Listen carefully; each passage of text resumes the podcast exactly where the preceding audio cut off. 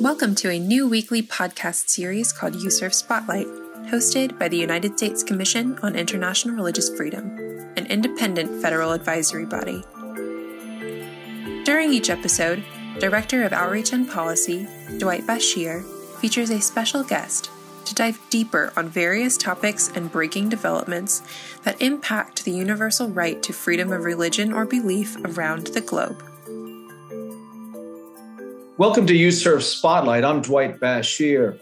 Today we're going to talk about recent developments in the northern Tigray region of Ethiopia that have had significant implications for freedom of religion or belief. Ethiopia is a country that's been going through a democratic transition amidst the civil war that broke out in Tigray this past November. Since information about a massacre that took place when the Civil War broke out in November was slow to be reported more widely, USCIRF has been closely monitoring uh, the situation and the violations taking place in the region and more broadly in Ethiopia. We'll also learn more today about a recent visit uh, to Ethiopia and Eritrea by U.S. Special Envoy for the Horn of Africa, Ambassador Jeffrey Feltman, as well as the subsequent announcement by the State Department that it would impose sanctions on individuals responsible for human rights violations in the Tigray region.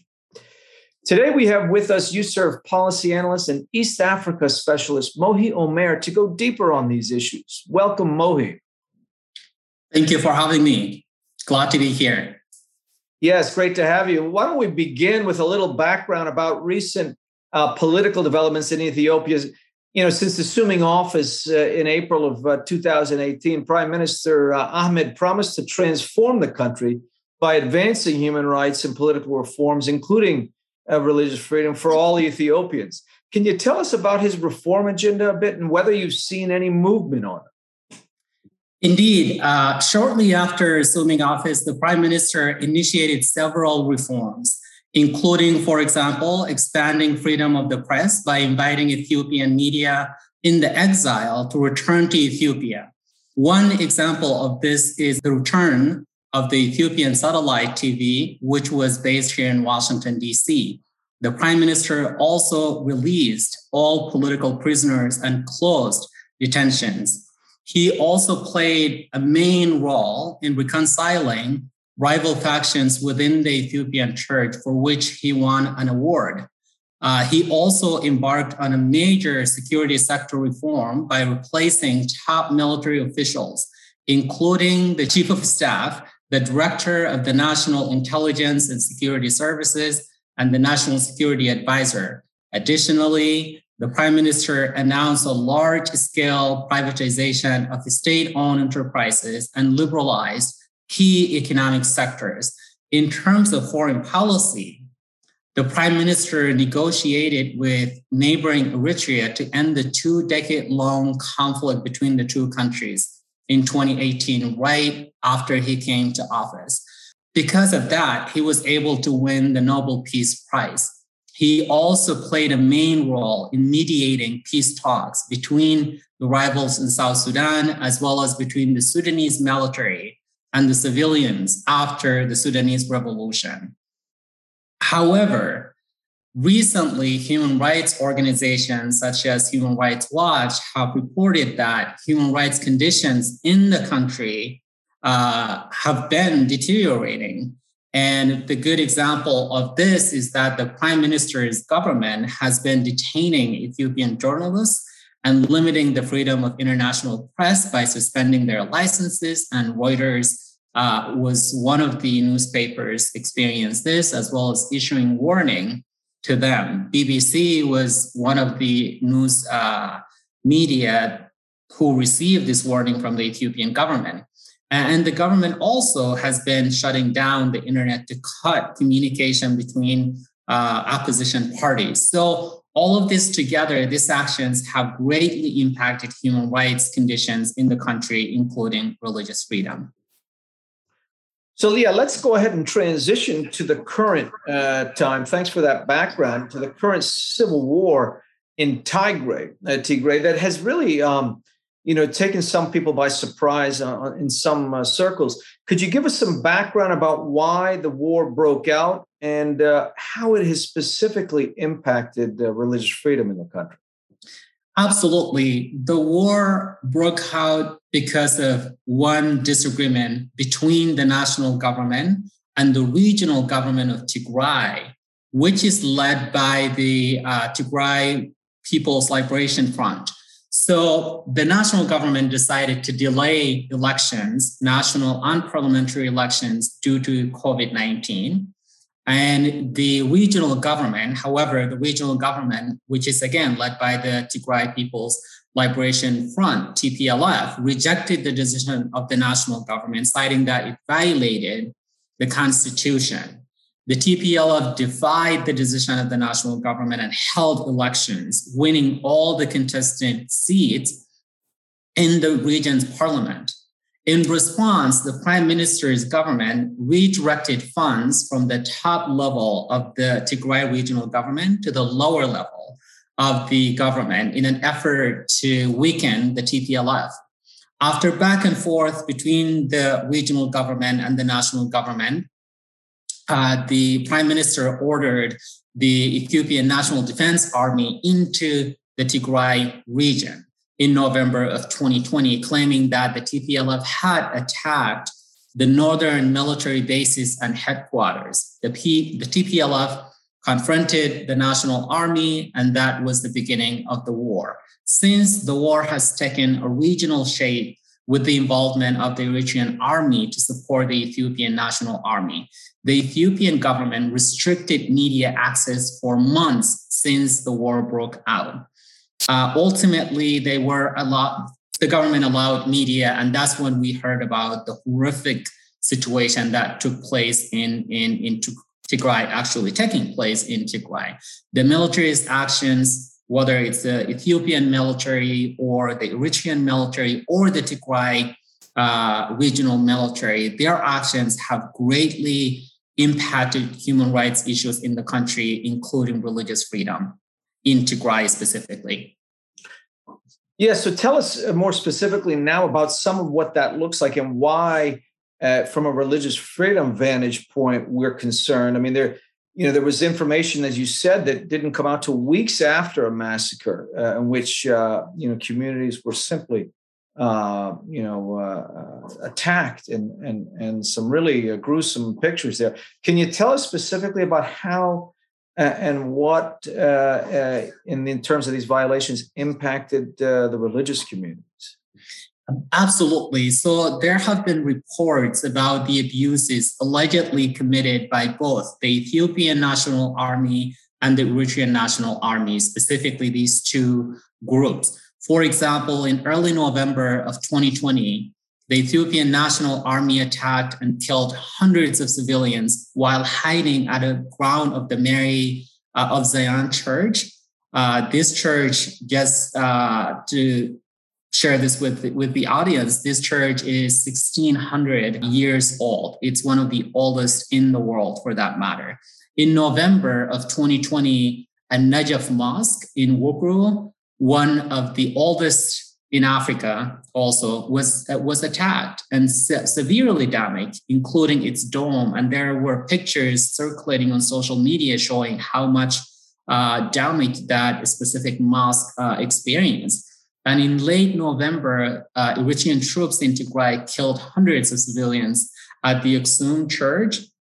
And in the same month, uh, we, we saw that the Emmanuel Orthodox Church in Wuqru was also reportedly looted by uh, soldiers. And these soldiers are part of this, whether they're Ethiopian, part of the Ethiopian uh, National Army or the Eritrean National Army. However, uh, we, we have to make this clear that the government has rejected these allegations and promised a joint investigation with uh, international actors that's yet to be seen. And, and, and again, I, I, have to point this out that, that uh, these events show a lack of concern by both sides involved in, in the civil war for the integrity of houses of worship and freedom of worship as guaranteed under, under the international law. Yeah, unfortunately, we, we've seen uh, multiple uh, scenarios where when there's conflict, armed conflict, and these kinds of conflagrations, we uh, We see that places of worship are targeted. One of the priorities of the commission over the past few years of ways in which we can try to prevent some of these. But in, when there when there's a open conflict going on, it's even more complicated. There have also been reports about a dire humanitarian crisis in the region due to this conflict that's now you know running on eight months old. Have, have people been forced to flee their homes during their current fighting? What's what's the situation, the humanitarian situation, as a consequence of these attacks?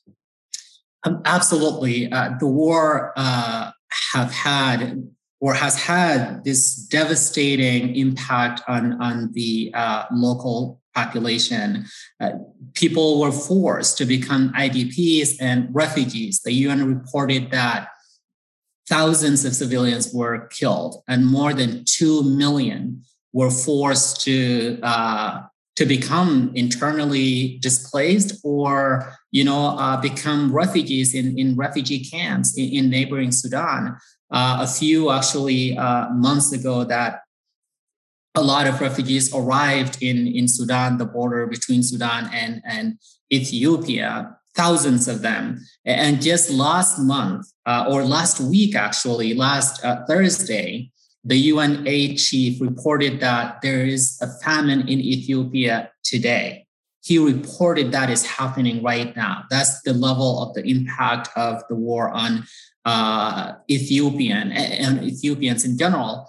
And he even shared a number of, you know, north of 350,000 people are in dire need of food and basic supplies as of last week. So the, the impact is great on, on the residents of Tigray and then also on, on Ethiopia uh, at, at large. Not only Ethiopia, but also neighboring Sudan, receiving thousands of refugees in addition to refugees already living in the country. So the war has impact not only on Ethiopia, but on the region at large.